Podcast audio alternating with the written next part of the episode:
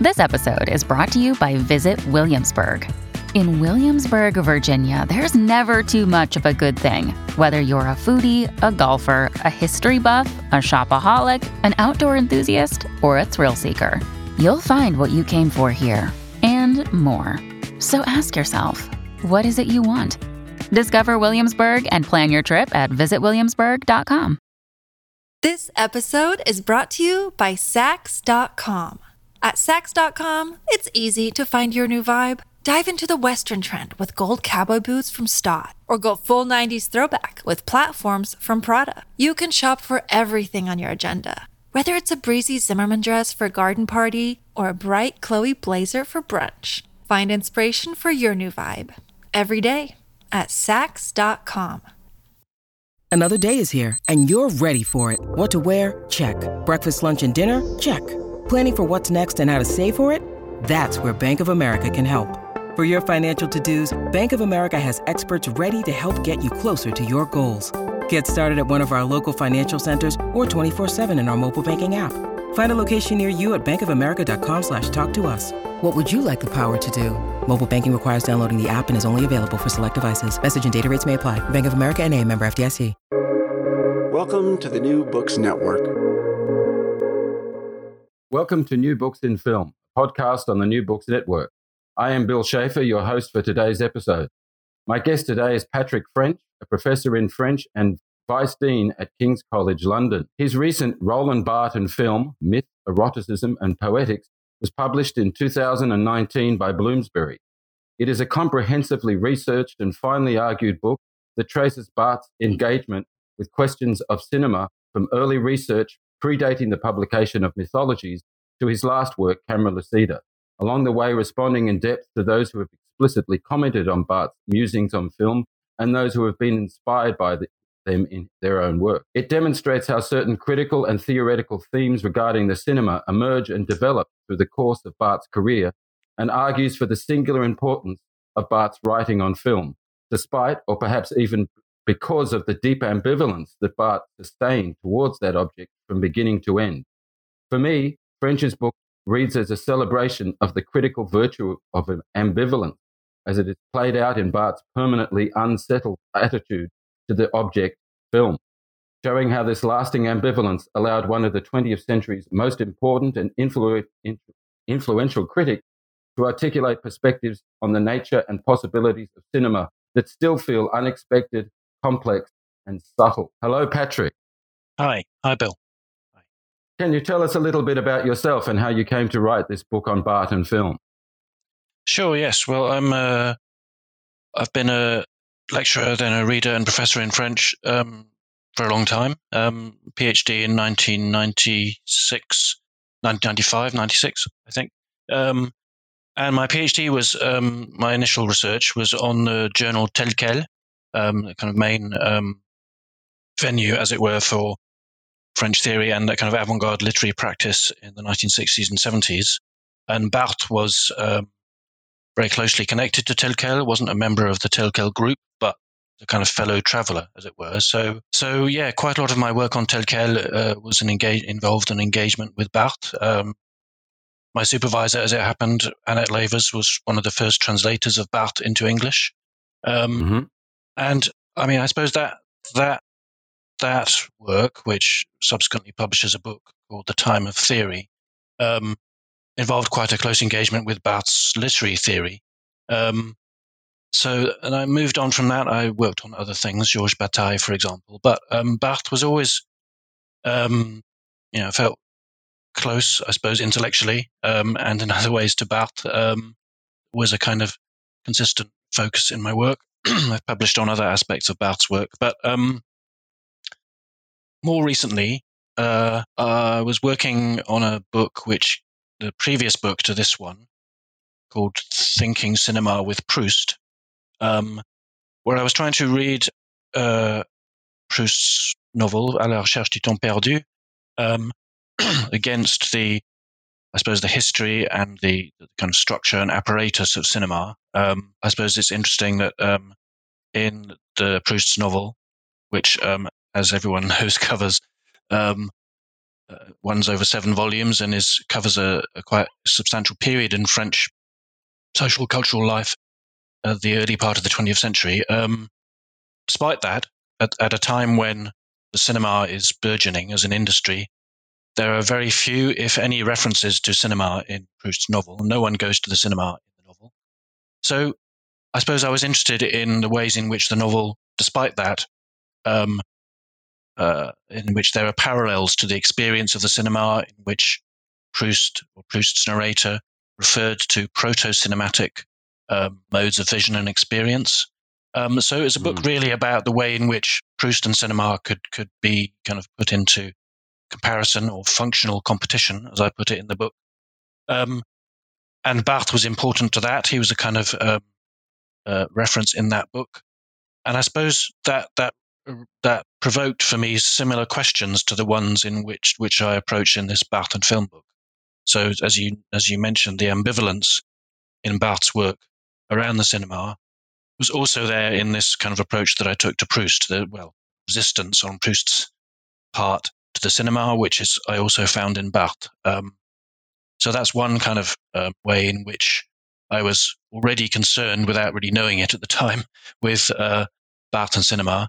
Um, and I've always been fascinated with the, some of the key texts by Barthes on the cinema, um, key essays, the Troisième Sens, the third meaning, um, from 1970, which no doubt we'll come to later. Um, and then En sortant du cinéma, or leaving the cinema, leaving the movie theatre.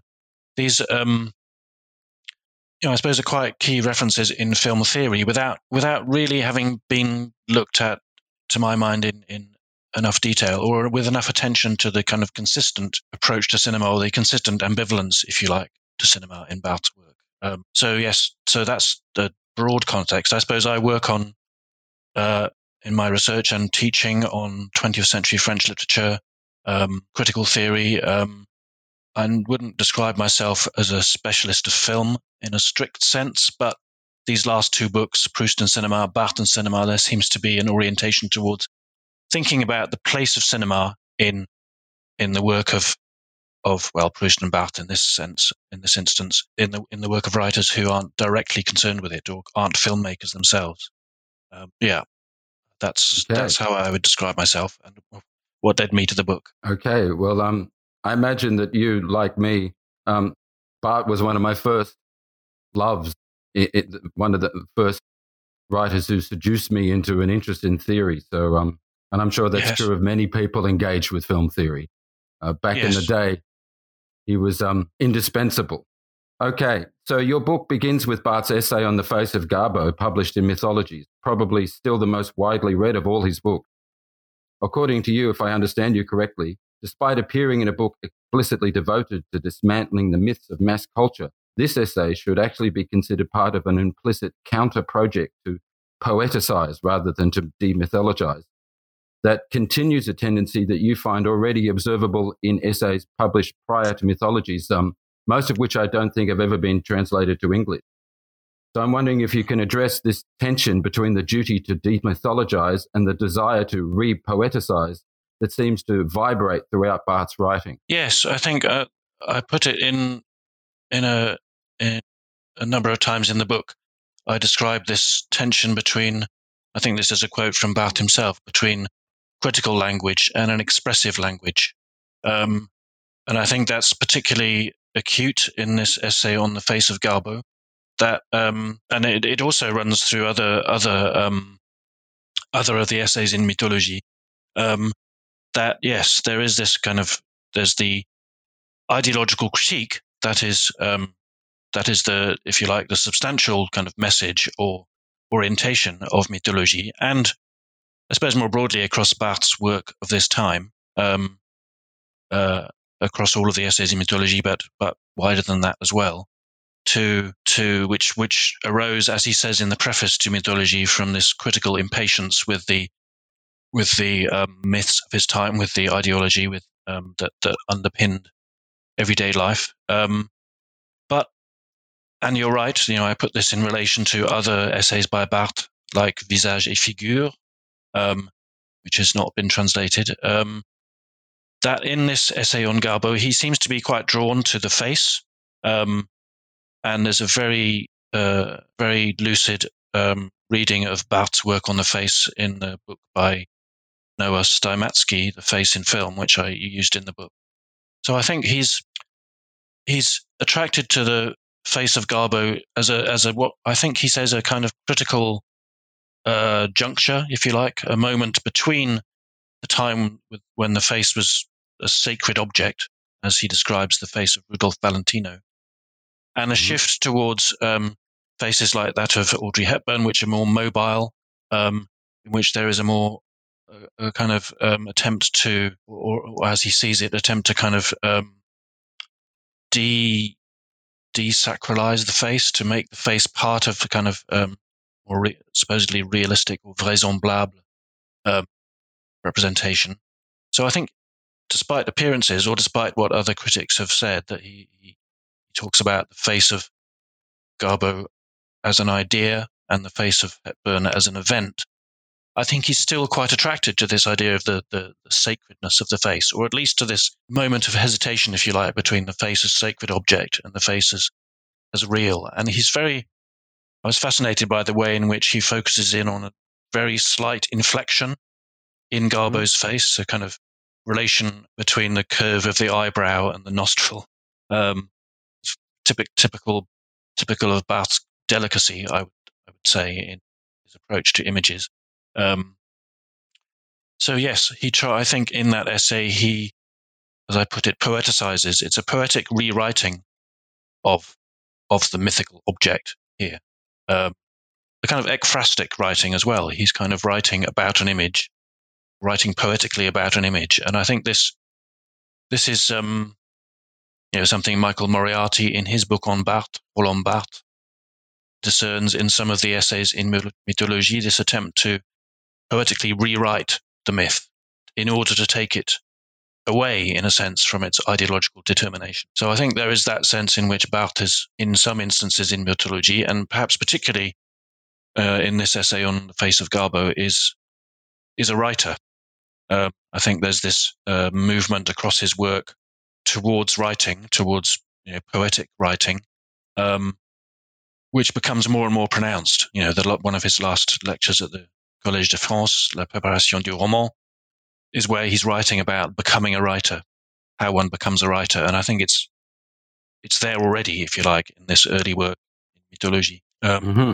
And I think it comes out particularly, um, it's, it's, symptomatic, if you like, that it's, it's a, a, film image or an image drawn from film. Of course, it's a still he's writing about, which is, which is another aspect of the book, which no doubt we'll talk about further. Um, mm-hmm. Yeah. Okay. So um, you've kind of preempted some of the content of my next question, which is mm. I, I should have anticipated. Um, hmm. one thing that struck me while I was listening to you is that uh, Barthes does draw this opposition, uh, and he says in his book on himself, uh, Roland Barthes on Roland Barthes, that he does have a love for creating oppositions. Um, yeah. he, he creates this opposition between uh, Garbo, which you mentioned, between Garbo as idea and Audrey Hepburn as, as an event. Um, it's really quite incredible when you reread these texts. You think you've understood them, but I saw so much that I hadn't seen when I read it years ago. Um, particularly, you mentioned that that that discussion of the the subtle play between Garbo's uh, the curve of her, uh, her mouth and the yeah. the shape of her eyebrows, which I suppose he takes as suggesting a kind of a sense of stylization or design in, in the living flesh of her face. Yeah. Um, I wondered if you could talk a little bit about that, a little bit more, perhaps, about that um, somewhat enigmatic um, opposition between idea and event and the way that it's been received. Uh, people seem to, different writers seem to assume that he's championing one or the other. Um, I would think that it's that he's actually most drawn to Garbo precisely because of that sense of, sense of hieratic distance that, yes. that her face evokes for him. And yes. uh, maybe you could also, in that context, talk a little bit about your discussion of Blanchot's um, analysis of the corpse as exhibiting a deeply disconcerting form of resemblance that resembles nothing. Yes, I think Barthes is very um, subtly, um, and and sometimes it is, you know, it's it's it's easy to pass over these things. He's subtly trying to introduce a kind of um, uh, difference or fracture, in a sense, between between the image and our reception of it, as it were, which is, um, just suppose is is I think akin, and I think I, I there's no direct evidence of this, but I think Blanchot's essay, um, two versions of the imaginary, would have been very um, have been a reference for Barthes at this point. Um, the sense in which the image is sense of the strangeness of the image.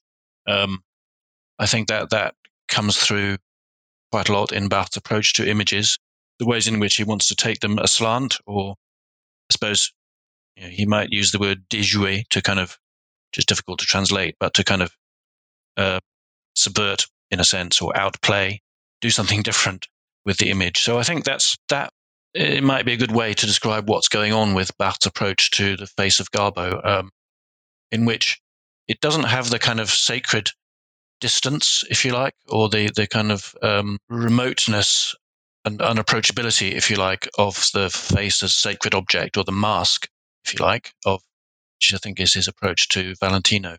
Um, I think the anthropological register, the work of Levi Strauss, for example, would have been would have been kind of close in his mind at this time. Um, but yeah, it's it's that kind of trembling, if you like, of the image of the face of Garbo in the gesture or the physiognomy, the the gestural physiognomy of Garbo's face that Barthes tries to introduce there. And I think, um, yeah, other critics, um, I should mention uh, the book by Philip Watts that um, Roland cinema, um, in which I think Watts, in a way, goes along with the interpretation of this, in which, according to which Barthes would be championing the kind of move towards greater mobility of the face, a greater kind of realism of the face in cinema. Um, but yeah, on the contrary, I think um, he's attracted to the, the face of Garbo as this um, yeah, subtle moment of trembling, if you like, between the face as sacred object and the face as everyday object. Um, yeah, I think there are other aspects of your question which I've, which you might have to remind me of. Oh, that seems sufficient to me. Good. If, if that's okay with you. Okay. Yeah.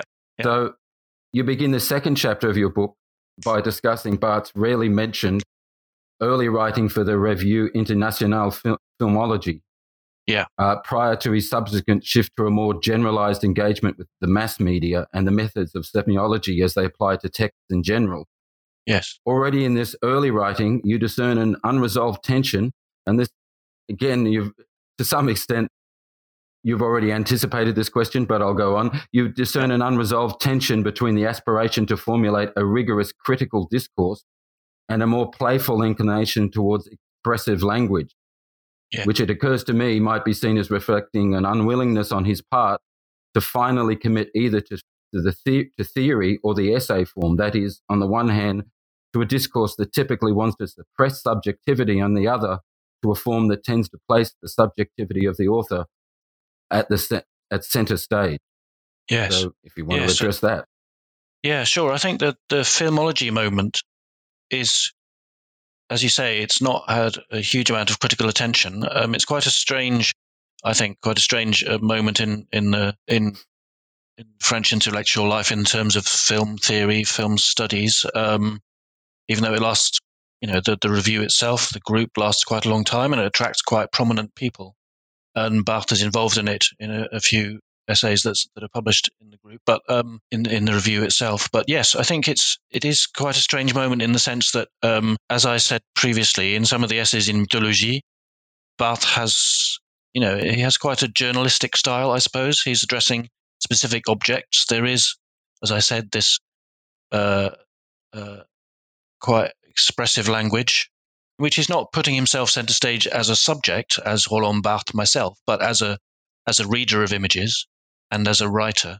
Um, but whereas the essays for the Filmology review are a bit more austere, a bit more scientific in their orientation, um, it's worth adding that the Filmology movement, as, as perhaps the name suggests, was um, had very little in the way of attention to specific films or specific filmmakers. It was an attempt to study the phenomenon of film from a sociological angle, I suppose, influenced by um, the Frankfurt School by Kracauer, for, for example.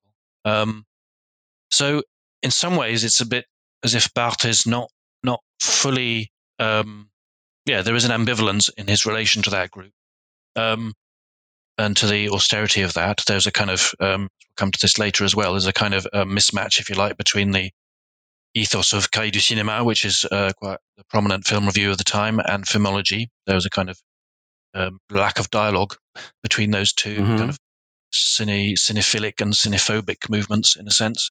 Um, but Barthes' contributions to the Revue de Filmologie come at a time when I think he is developing this in his work, this movement towards a more yeah, rigorously, a more scientifically grounded, more theoretically grounded language. It's kind of parallel to the development of his of semiology. Um, going back to mythology, the kind of addition of the final essay to that book, the Mythe aujourd'hui, Myth Today, where he goes back to Saussure and establishes the kind of um, reestablishes the ground rules for semiological method. I think so. Towards the end of the 50s, beginning of the 60s, there's this movement in Barthes' work where he's, um, yeah, setting setting down the ground rules for semiological method, which does lead to a more methodological approach in which the, if you like, expressive language seems to wane somewhat. Um, but uh, you know, I think both both aspects of Barthes' work, the critical and the expressive language, or the theoretical language and the um, expressive language, exist side by side all the time. It's just that in different works and in different, perhaps in different moments, one comes to the fore. And I think in the filmology essays and the early writings for communication, um, this is this is what's um, dominant. Um, but yes, I, I, I think you're right that there is this, still this kind of hesitation, perhaps, in Barthes' work between around this um, critical language, which, um, as he says in Roland Barthes par Roland Barthes, he, he seems to consistently want to displace himself as soon as his language becomes fixed or reified as any kind of doxa. And I think uh, that's what happens with filmology and to some extent with semiology as well. This episode is brought to you by Saks.com. At Saks.com, it's easy to find your new vibe. Dive into the Western trend with gold cowboy boots from Staud, or go full 90s throwback with platforms from Prada. You can shop for everything on your agenda, whether it's a breezy Zimmermann dress for a garden party or a bright Chloe blazer for brunch. Find inspiration for your new vibe every day at Saks.com.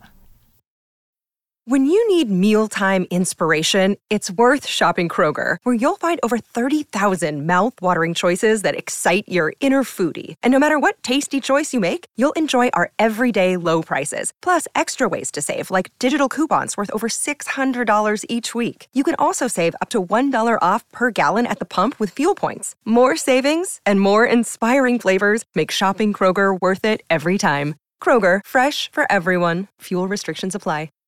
Right. Okay. So even in this early work, Barthes already raises the problem of the very possibility of a semiological study of film, Yes. uh, given the apparent impossibility of isolating or identifying minimal arbitrary signifying units comparable to phonemes in language. Uh, A problem that gets played out very clearly in the Chris- career of Christian Metz and others.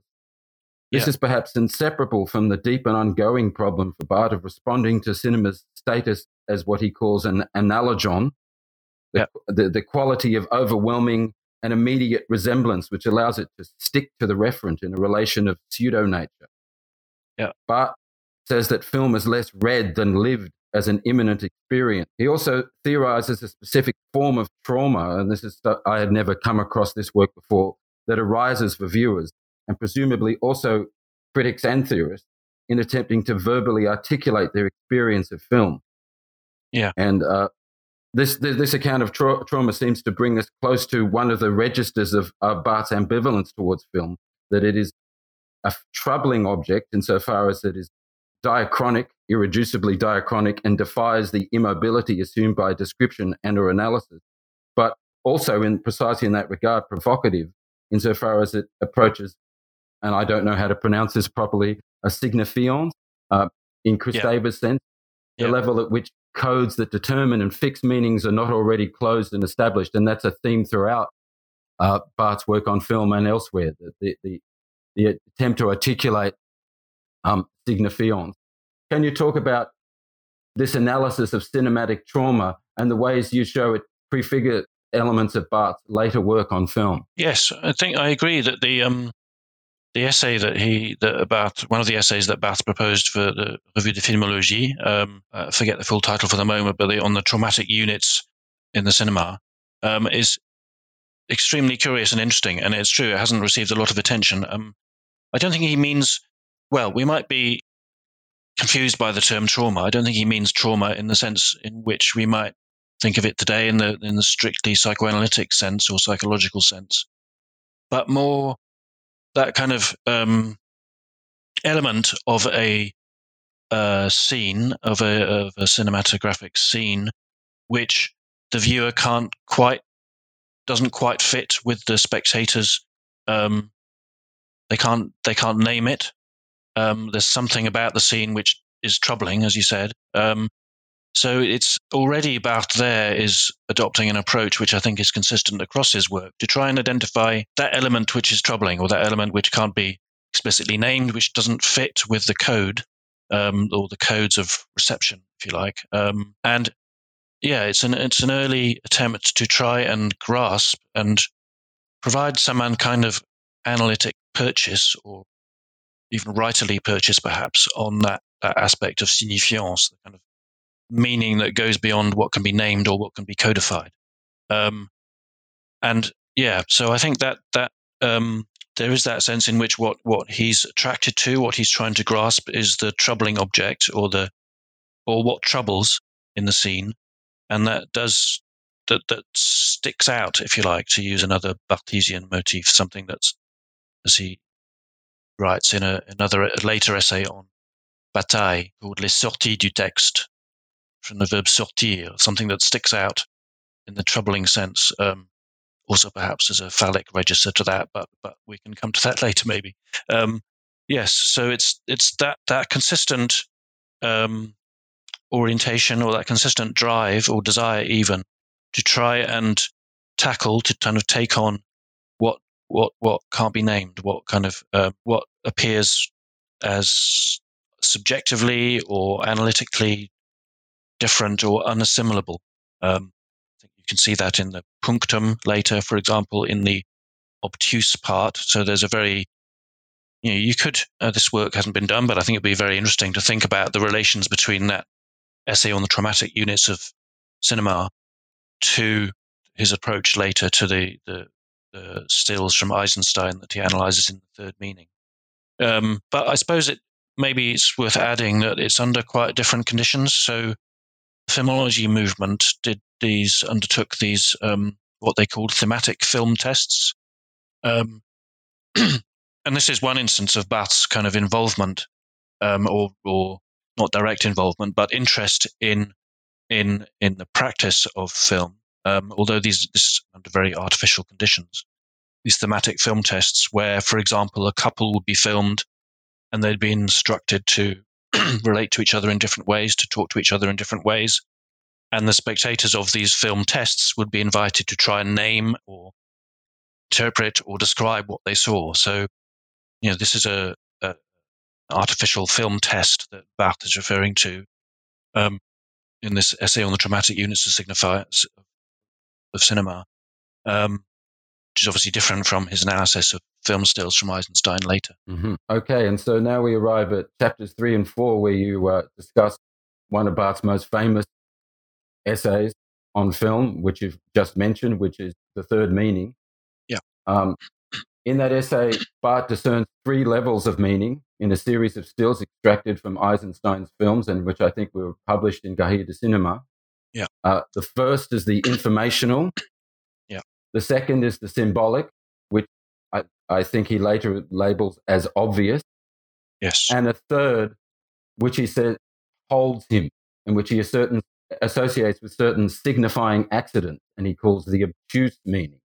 Yes. Uh, could you run us through your understanding of these distinctions and the theoretical value of the third meaning as a uniquely Barthian innovation. Yes, I think this this essay, the third meaning, is is fascinating and, as you say, seminal, seminal in film theory. Um, published in Cahiers du Cinéma. I think it's important, as you noted, that the stills which Barthes is analyzing are are not still not stills that or not photograms. Perhaps we'll come to that distinction later. Mm-hmm. That he's chosen himself, but ones which have appeared in previous essays in Cahiers du Cinéma, which at the time were had been publishing a you know in each issue there was a selection of translations of Eisenstein's writings into French and essays on Eisenstein in this kind of quite politicized um, Marxist oriented moment of Cahiers du Cinéma in the late 60s, early 70s.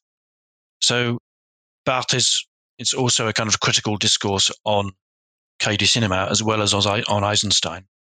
But yes, he um, he makes this distinction between the th- these three levels: information, symbolic or obvious meaning, and the third meaning, third or obtuse meaning, as he puts it. Um, he's not interested in the first two levels at all, really. Um, and in fact, in some ways, it's quite difficult to distinguish between what he means by information, um, the information of the image, and the symbolic meaning of the image. What he's really interested in is the distinction that he draws between the obvious meaning and the obtuse meaning, uh, or the uh, second order meaning of the symbolic and the third meaning. Um, and so the second meaning, the symbolic or obvious meaning, is um, very much linked to the intention of the filmmaker, the or the intention of the film. It's what the film wants us to receive, as it were, in the sense of the fictional diegesis of the film, or the ways in which it appeals to or relates to symbolic codes. So, for example, one of the, the first image that I think he writes about, which is that of the the, the coronation of the Tsar, um, the, the, symbolism of gold, the symbolism of coronation. Um, that's what he picks out first. Um, but yes, as you said, there's something else that holds him, and this is again where where the subjectivity, where Barthes's subjectivity comes into play. It's something that holds him, so you can almost as if he embodied him, him embodies himself as a viewer, as a spectator, held in front of the image. Something again which troubles him to go back to the traumatic unit. You know, there is a sense of continuity there between this troubling traumatic unit and this aspect of the image which holds him. Um, so yes, what is the obtuse meaning? Um, and here it's um, one could be very easily tempted to think that it's what holds him, what holds Barthes himself. It's something that appeals to his specific, to the subject that he is, that he, Roland Barthes, is. So, for example, you might think that there's what, what holds him or what troubles him in the first image is the, is the, the plasticity, in a sense, of the film, of the image, the face again, of one of the courtiers, it's often the face as well, but not, not only. So there's something about Barthes as subject which is attracted to or troubled by a particular formation of the face. Um, it's curious that when he writes about the face of the courtier in that Eisenstein still, he, he describes it using this French phrase poudre de riz, which is kind of fa- a kind of face powder made of rice powder, but something about the whiteness of the face attracts him.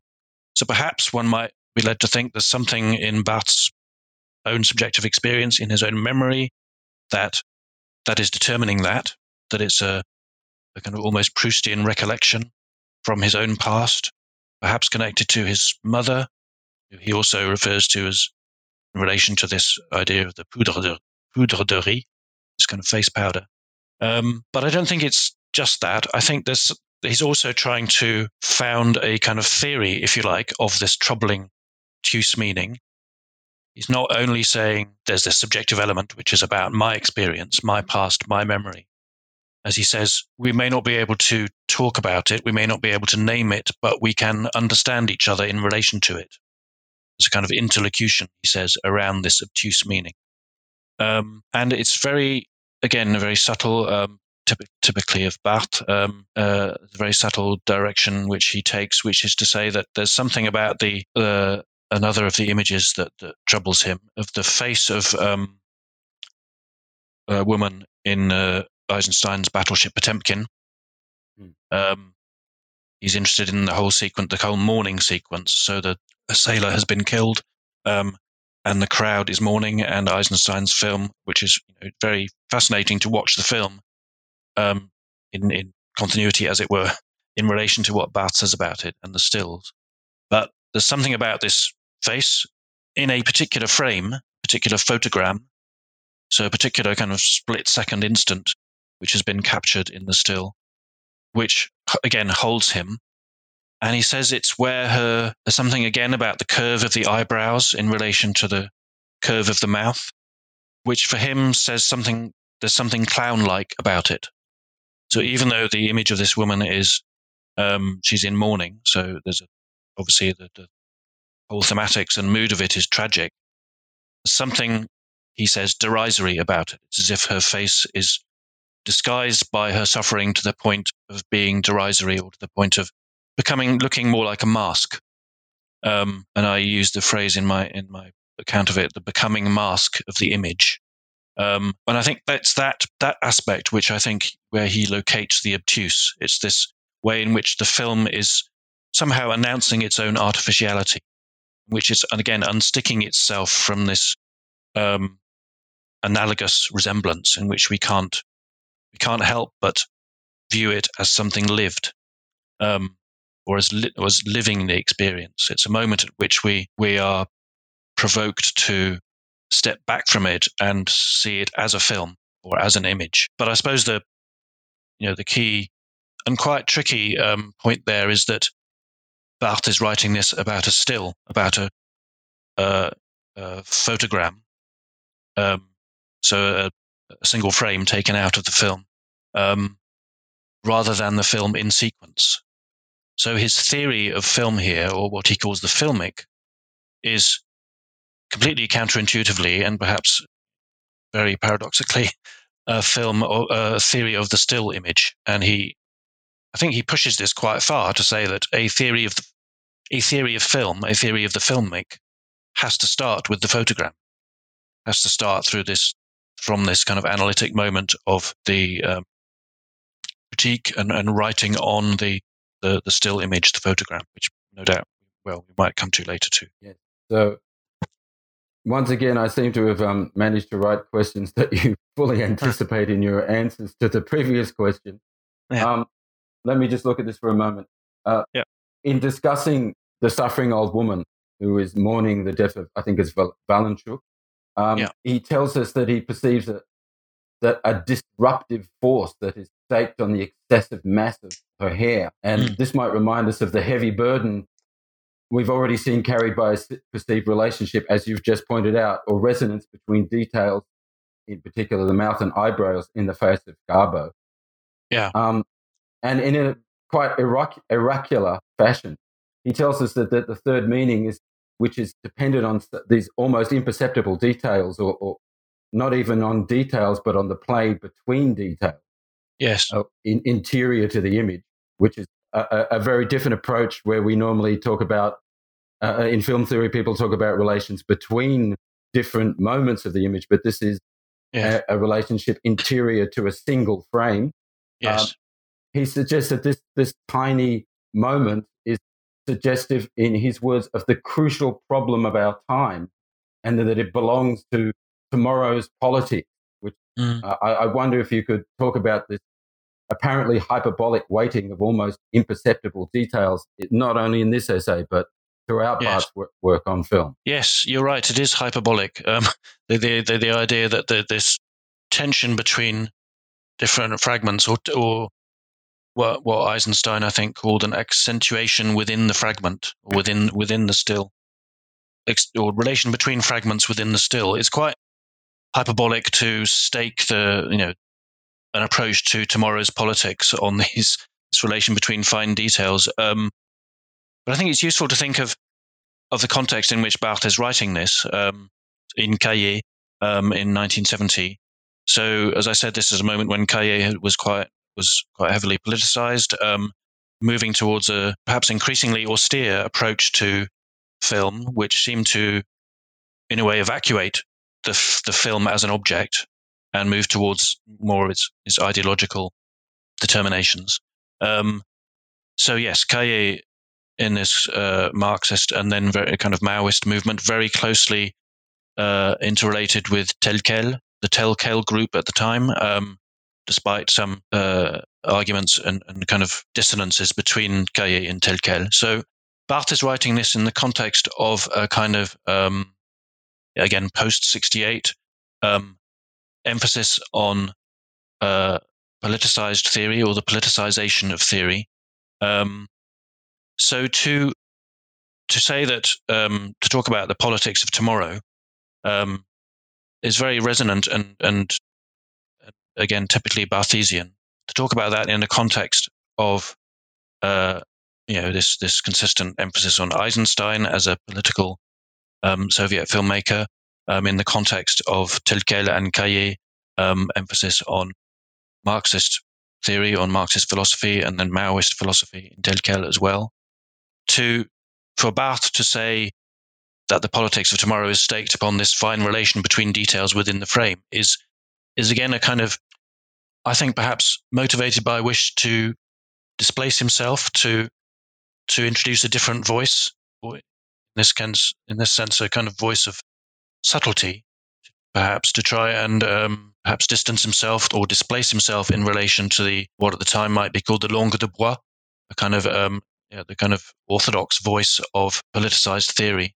Um, and yes, it's interesting that, as you say, he, he he's doing this on the basis of relation between details, rather than uh, focusing on the question of montage, um, which is key to, for key for Eisenstein. Um, and so he's running completely counter in a way to the whole kind of um, uh, direction of travel of Cahiers theory and um, Eisenstein's work itself. Um, even though I think the third meaning will be taken up and used quite extensively and productively by Cahiers critics such as Pascal Bonitzer, um, Jean-Louis Comolli, and others. Um, Sylvie Pierre might come to.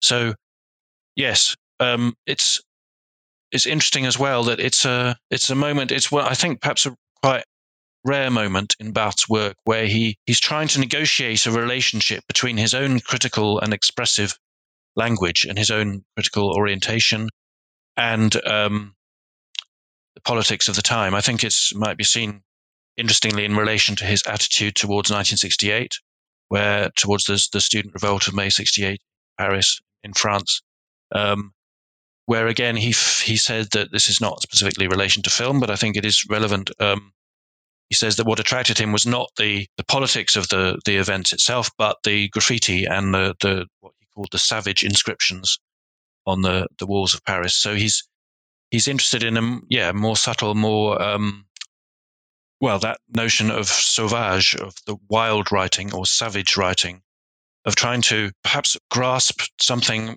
that in contemporary language might be called a more affective element in the image. So in the image of the the mourning woman um, in in Eisenstein's Battleship Potemkin, or in other images, focused on the mass of hair of the woman or the, tassels um, that are of the hair of one of the other mourning women. What I think he says that it, these details introduce what he calls a sentimental aspect. So it's almost scandalous in a sense at the time for him, for Barthes to be kind of highlighting and affirming and staking a critical claim on the, this on the sentimental but I think that that that makes a lot of sense in terms of his trajectory, um, critical trajectory from from S/Z, for example, in 1969, 1970, the analysis of the short story by Balzac towards the pleasure of the text, 1973, Roland Barthes by Barthes, fragments of a lover's discourse. So there's this movement towards the affective or attempt to negotiate between the affective elements of a text or a film or an image um, and the the kind of yeah the political aspect. Okay. Um, so my next question you you've also already answered, which was hmm. precisely about the way that uh, Barthes somewhat scandalously suggests that the essence of the film can be found uh, only in stills and not in the what would normally be taken to be the natural state of cinema as a moving Im- image. So yes. I'll skip that and I'll just move on since you've just mentioned um, a certain kind of savagery. Um, yeah. To Barthes's reference to Bataille's analysis of the big toe, mm. which uh, Bataille analyzes as definitive of humanity from the perspective of a base materialist understanding of evolution. Yeah. So, uh, any comments you have to make about that would be fascinating. Yes, yeah. Um, um, in fact, I'm working on on the, on on the status and role and place of Bataille in in in Cahiers du Cinéma at this time, which um, is in a sense inaugurated by Barthes's reference to it. Um, it's very interesting that the, kind of relation, the, the, the place of Bataille in French theoretical writing of this time, um, and in Barthes's work in particular. Um, so, so Bataille's œuvre complète, uh, first, well, the first few volumes of of those had just been published in France in 1970, um, with uh, Denis Hollier um, as one of the prime movers behind that, um, prefaced by Michel Foucault as well. Um, so Bataille uh, also mainly through the um, through the work of Tel Quel earlier in the 60s had was was becoming a more prominent figure, more prominent reference point. Um, there have been work earlier essays by by Barthes, uh, analysis of Bataille's Story of the Eye from 1963, Barthes' essay 1963, an essay by Derrida. So Bataille has this, um, you know, increasingly prominent place in French theory at the time, but um, it's almost exclusively, well, with the exception of Barthes' essay on Story of the Eye, Bataille's post-war work, which is at stake there. Um, so Barthes reference back to Bataille's Big Toe essay, which is from Documents, the review Documents in 1929, um, is quite surprising.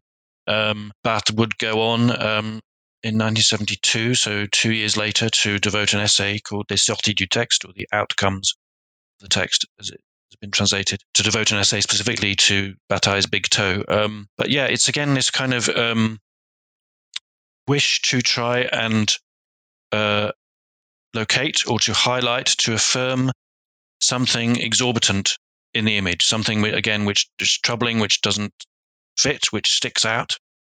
Whence that title, Les Sorties du Texte. Um, and I think reading Bataille's Big Toe essay with Barthes or with Barthes' essay, The Third Meaning, is very interesting in the sense that it's not it's not that Bataille or Barthes are interested in the big toe as such in itself.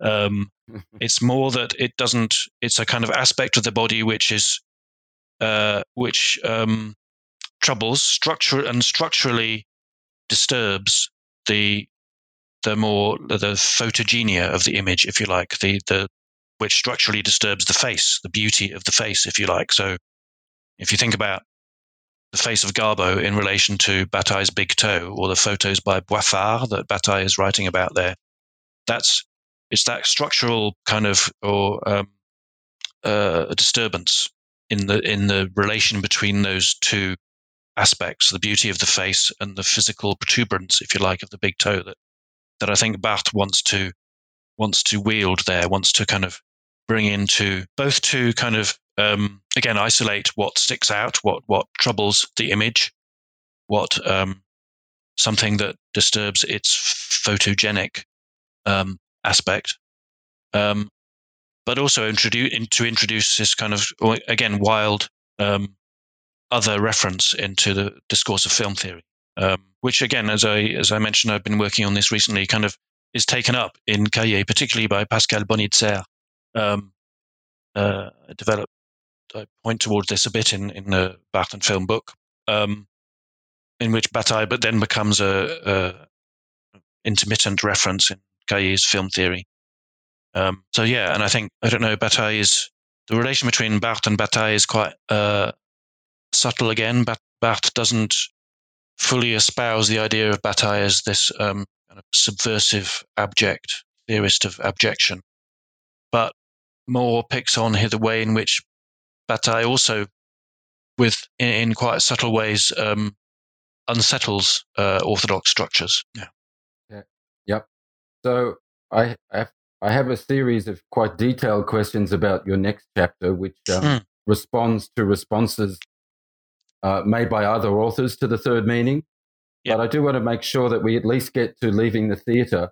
So rather than go through all my questions, I'll just yep. ask you if, if you want to say anything particular about any of those essays or uh, responses by Pierre or Didi-Huberman or Carasco or Kuntzel? Yes, yeah, okay. Well, and I suppose this chapter I was trying to, um, given given the uh, prominence of Barthes's essay, The Third Meaning, to try and give some kind of uh, picture of the the ways in which it had been taken up. Um, I won't go over them in detail, but I think you know, Sylvie Pierre um, is a Cahiers crit- critic of the time, and she she proposed a very um, she wrote a very important essay, I think, called "Elements for a Theory of the Photogram," which was kind of working on the back of Barthes's third meaning essay. But she's quite critical of Barthes in a sense. She says that um, the photograms, the stills that Barthes is writing about, are are not photograms in a strict sense. From a, for a fully photogrammatic approach, one would need to take any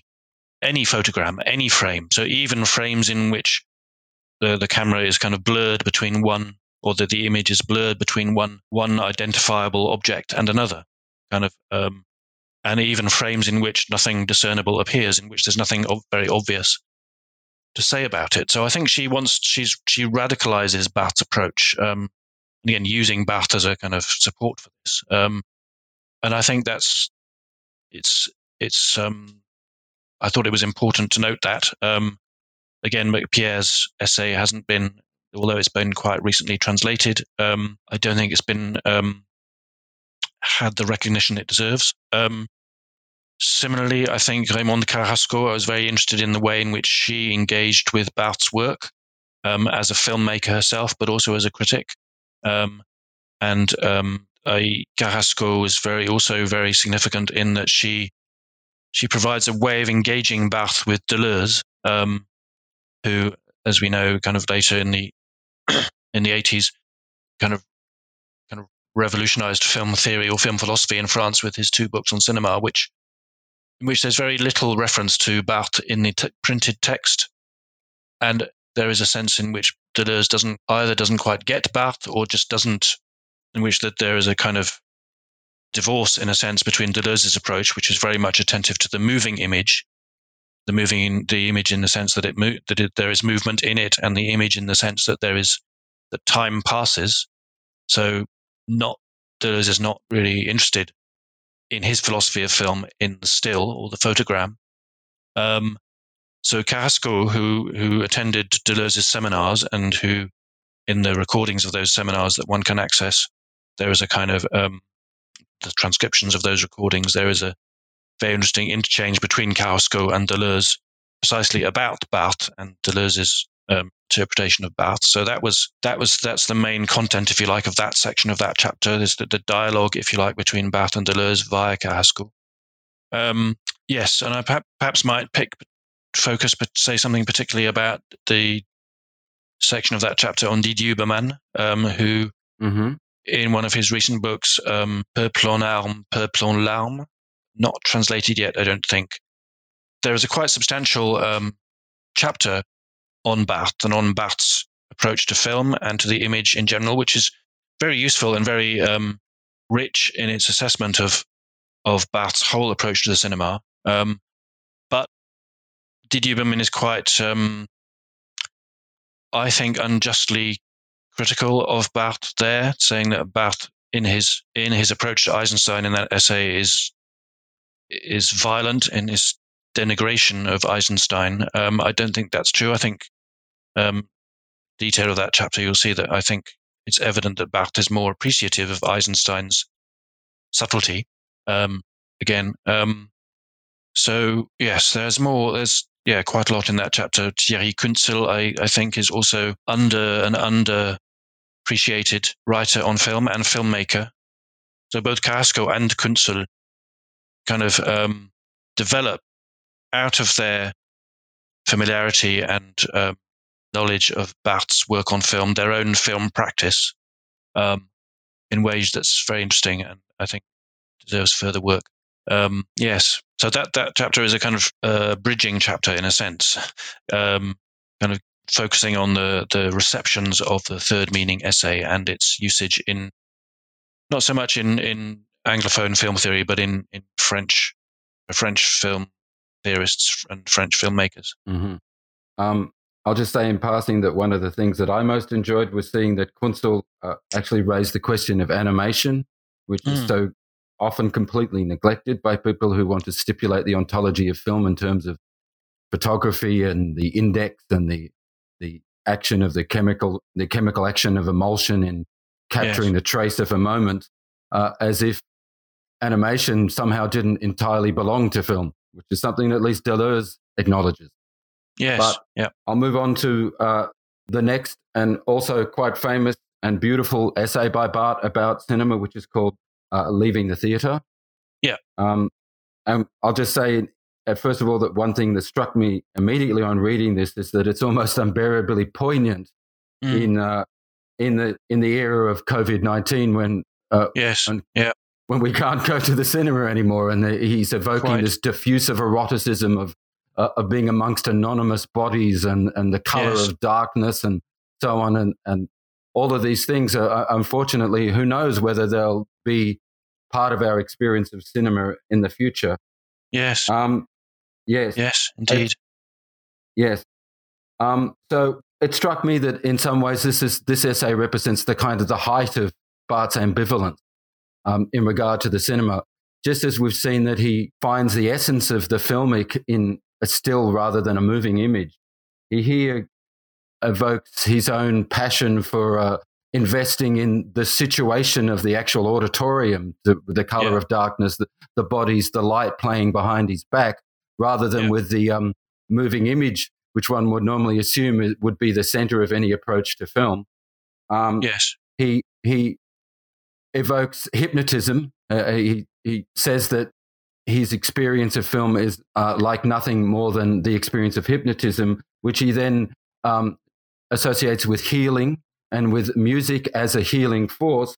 But then he goes on to, as, as I see it, radically switch tack to um, identify cinema very closely with the operations of ideology, uh, even to the point of saying that cinema is ideology and ideology is the cinema of a society. Yeah. And uh, finally, he paradoxically suggests that the best way to unstick oneself from the screen, from the from the um, hypnotizing force of the analogon, is not to be armed with a critical discourse, the kind of discourse that we would think that Barthes himself um, teaches us how to use, but yeah. to indeed to invest in this total situation of yeah. the cinema itself. So, any thoughts you have on that? Yeah, well, I think it's very interesting that you started by evoking our current situation with the pandemic um, and the closure or evacuation, if you like, of these kind of spaces. Because I think, um, I suppose one could say that you know, with with with the advent of digital images and different ways of viewing cinema, that that that that was already starting to be the case. But you know, obviously, it's it's becomes more extreme with the with the pandemic. Um, but you're right that Barthes has uh, traced this back to his early writings as well. He's what he seems interested in here, um, before I come to the ideological aspect, the ideological argument is the is the situation of the cinema and the social space of the cinema as a space, with the idea of the of people, if you like. So in his earlier writings on film, in the first chapter, I wrote about the ways in which, as well as this focus on the face, there is this constant reference to the importance, if you like, of the people. This is more more um, what he's interested in there more is is is the theatre, theatre as a space of the people, of a popular theatre, as he as he put it in his involvement with the théâtre populaire movement. But he does also touch on the kind of cinema as a space of the people, on the the, the popular ritual of going to the cinema on Saturdays, um, for example. Um, and I think this is echoed in the in the leaving the movie theatre essay, where he he's interested in the situation of the cinema as a social space, as a as a space of if in, if not of the people, but of people, of other people, other bodies. Um, here, though, it's more the erotic and uh, potentially queer aspects that Barthes is accentuating, the possibility of it's almost a kind of cruising situation um, in which these anonymous bodies are there in the cinema, and there's a there's a he talks about it as a as a um, as a as a space of potential eroticism, if not actual eroticism. Um, but that you're right that that's kind of um, that's what he uses to kind of uh, offset or displace uh, his kind of critical argument in this essay, which is yes, that the cinema is ideology, that the cinema is is a form of hypnosis, that um, that is healing in the sense of comforting or um, reducing, if you like, what might be critical about the kind of melancholy of the of the spectator. Um, he writes about the lure of the screen in a in a language that's very um, very uh, informed by Barthes' increasing uh, um, interest, if you like, in psychoanalysis and in Lacanian psychoanalysis, particularly of the time. Um, um, so yes, the screen is a lure. It's it's it's something that, like a hypnotic object, um, the gaze is stuck to it. Um, so it's a very it's very resonant with other other essays in the in the journal issue Communication, to which it is a contribution um, by Jean-Louis Baudry, for example, um, Kristeva and Christian Metz and others, which is very very much uh, critical of the cinema or or emphasizing the cinema as an ideological um, uh, trap, if you like, a trap for the gaze, um, using a lot of psychoanalytic um, vocabulary and concepts taken drawn from Lacan, um, particularly from Lacan's uh, seminar of 1964, I think, for fundamental concepts of psychoanalysis. Um, the analysis of the gaze there, the look and the gaze. So yeah, Barthes the screen is a lure, the gaze is stuck to it. One needs to unstick the gaze. And yes, not surprisingly, not through this kind of Brechtian critical discourse. Barthes doesn't mention uh, a filmmaker like, filmmaker like Godard, but um, I think that's you know what we might think he, he might have in mind. Uh, this notion of a kind of Brechtian cinema, which is kind of attempting to unstick the gaze from a from a, a, a less psychological, perhaps less melodramatic, less um, less vraisemblable picture of, of the real. Um, so not through that critical discourse, but through this attention to the um, situation of the room, in a sense, to the the way in which the the projector's light is playing, you know, is playing in the room, to the to the kind of materiality, if you like, of the the the the, the light and the, the situation, of the cinema. Um, so it's almost, you know, it, interestingly could be the basis of a more kind of experimental avant-garde kind of filmmaking, which is stressing the kind of grain, grain of the image, just to use a Barthesian motif. There's a, uh, the grain of the voice is another um, interview, I think, with Barthes. He uses that phrase.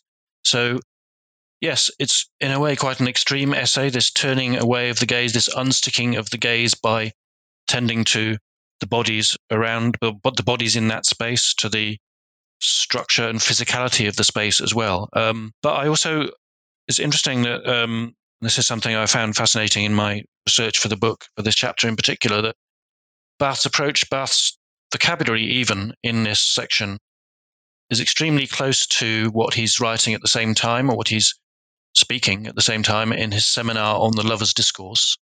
Um, the École pratique des hautes études, which is kind of parallel, coincident with this, where he's writing about the, the scene of ravishment, um, the, the ravishment uh, of the loving subject by the, the love object, which he also describes as a kind of in, in as a kind of hypnosis, as a kind of uh, hypnotizing of the subject through this kind of framed image. So there are points in the Sortant du Cinéma essay and the seminar on the lover's discourse, where the two texts kind of almost kind of can be superimposed on one another. Um, and so he's using the same terms, the same concepts to describe the, the lure of the cinema screen to the lure or hypnotizing or ravishment um, of the lover by the love, love object. So um, it's curious, I think, that Barthes is describing cinema and love with this in the same breath, in a sense. Um, so there is a sense in which he's also perhaps I didn't I could have accentuated this more in the book. He's also quite um, again poetically rewriting. He's kind of interested and excited by the idea of this ravishment in the cinema um, by a kind of framed image that that is um, that captures him as a spectator as or as a subject. Um, the difference is that he says in the Lover's Discourse that that it's a it's not a continuous image. It's almost, it's not a static image. It's almost as if it's a kind of image sequence um, which captures him rather than the continuity of film. Um, yeah. So yeah, there's more, a lot more to say about that. I think it's a really fascinating essay, um, even though it's quite short. Mm. It's fecund. fecund. Yeah. Yeah. Okay, so unfortunately, we've already gone over an hour, so Oh, okay. I don't think we'll. Be, yeah, we won't be able to address your final two chapters, which um, concern Camera Lucida and Yeah. Barthes's dual quest to regain his mother and to define the essence of photography, Yeah. uh, or the final chapter, which um, concerns his letter to Antonioni. Yeah. which, um, is probably the only time where Bart does the traditional film theorist gesture of affirming an auteur's entire body of work. Um, yes. Yes. But if you want to say something briefly uh, Yeah, that you think okay. is necessary about those two, that, that would be wonderful. Yeah, well, the the, the sixth chapter, I think, on Camera Lucida, um, I think a lot of the motifs I've already touched on are kind of very um, evident in that chapter. It's a, it's a very complex argument um, that he in in the book in which he he starts off by saying, you know, I like photography at the expense of cinema, but I found it difficult to separate the two. So I use that as a way of saying, tracing both the distinction that he makes between the photograph and the film. Um, I think one of the key things to accentuate is this idea that what he finds difficult in film is the way that it it um, it presents a view of the world which is in the same constitutive style. That's his phrase or a quotation from Husserl. In fact, we see the film in the same constitutive style as the as the real itself. So it's difficult to. He says that that means that it's we can't establish this distance from it, or it can't it moves too quickly. It doesn't touch him because if there's something in the image that, that he might might lead him to think, um, it's already passed. It's already moved on to another image. So the screen is occupied by something else. So it doesn't allow him this time to think to become what he calls, and which other critics like Laura Mulvey have taken up. It doesn't allow him to become a pensive spectator. Um, but yeah, again, um, back to ambivalence. There's this sense in which um, uh, there are moments in Camera Lucida where where he picks up on film images, um, particularly a film image from Fellini's Casanova, um, with amazingly Donald Sutherland playing Casanova dancing with an automaton, where he says that this sequence wounds him with a particular acuity. Um, so, despite what he says, he's still about you know, not liking cinema. He picks on filmic examples um, to uh, to carry his argument. Um, but yes, I think that's that's um, again. I suppose the the overall message of that chapter is that despite being a book about photography, it's nevertheless commissioned as a book about film, and in some ways, it is very much a book about film, um, about the film image as well. Um, with the same tension between the moving image and the still image that that that spans across his all of his work on film. Um, and the final chapter on on Antonioni, kind of used the uh, I think one of Barthes's final texts that he was was in his typewriter um, when he died. Um, his letter to Antonioni. Um, I used that as a kind of excuse in a way to to think of Antonio Antonioni as a kind of case study to point to the ways in which uh, Barthes had, was quite affirmative of Antonioni across his career, even though there are um, scattered scattered references. Um, and Antonioni is quite important to him. For example, Antonioni's 1973 film, I think, on China, Chung Kuo, China, um, was important in mediating Barthes's own relationship to China. Um, so that that closes closes the book in a sense because I think what Barthes says in that letter, dear Antonioni, is but is kind of emblematic both of the of the way Barth approaches film. So he finds in Antonioni a kind of sympathetic resonance with his own approach to film. Um, this phrase uh, that he uses in relation to Antonioni, this loving vigilance, um, which again combines both a kind of expressive language and the critical language, um, or the, the, the theoretical and the affective. Yeah, so that's yep. Yes, it is. Thank you very much. Um, okay, so maybe to conclude with a with my own my own the thought that arises for me in reading your book about Barthes and and your own response to that. Um, we've we've talked about ambivalence throughout Barthes' work on film, um, yeah. and some might see that as a kind of obstacle, um, something that he couldn't get beyond. He could never make a final decision on his attitude towards film, whether whether it was an object of love or something that he wanted to uh, separate himself from, to, to get some kind yeah. of distance from in order to um, sustain his, his critical function. Um, yeah. But it seems to me that that might be, might be that very ambivalence, his fidelity to that ambivalence, that is the strength of his work that makes it singular. And to use a word that you use and that he uses about Antonio, um, subtle. It, it, his work yeah. is subtle because he is unable to to take a definitive stance in relationship to cinema. Um, or to put it another way, read in the right way, Barthes's work, which is to say, not in order to again identify the third meaning or again pinpoint punctum, uh, which has been done in a thousand undergraduate essays, yeah. but uh, to, to sustain an interrogation of one's own ambivalence yes. that allows him to, to offer a unique and perhaps indispensable perspective to those who work in with film or on film theory. Yeah, absolutely. I think there's a phrase that Barthes uses himself in an early essay um, with reference to again a face, the face of um, Umberto D in De Sica's film of that name, Umberto D, where he says mm-hmm. that what that face proposes is a strictly human interrogation. Um, so I think we can think of that phrase. I don't do this in the book, but I think we could think of that as describing Barthes' approach to film as such, as uh, focused on this ambivalence, not not providing a kind of definitive theory of film or a kind of naming of different objects, but a kind of subtle a subtle human interrogation, really, which um, which I think um, one could also see it see this ambivalence as a constant wish to imagine differently. Um, so to you know, in the work on the filmic, um, in the third meaning, this idea of the the other film, the film that the photograms suggest of the film, if you like, to imagine, to, yeah, to imagine differently, to imagine the other film. So to unstick oneself from the lure of the screen by, yeah, by imagining differently. And I think that's what theory means for Barthes. What what film theory would mean for Barthes would be to would be to speculate and imagine differently. To um, to use theory not as a kind of system or model, but as a as a mode of interrogation. Yeah. Okay. Um, all right. And the final standard question I need to ask you is uh, what are you working on next?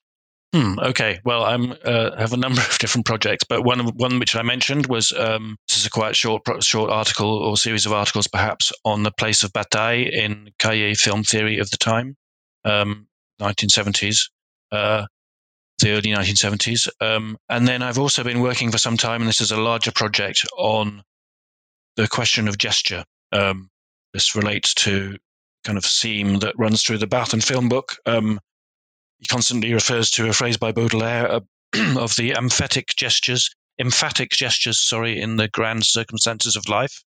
Um, so the place of gesture in in literature, film, um, French philosophy, psychoanalysis as well, the way in which gestures um, can be, or gesture as such, can be captured, theorized, um, and the way in which it resists that. So this is a longer project, and I think you know Barthes will come into that. Deleuze also, Agamben. Um, so yeah, this is what I'm one of the things I'm working on at the moment. Okay, well, thank you very much for giving us your time today, Patrick. Thank you, Bill. Thanks. Thanks very much.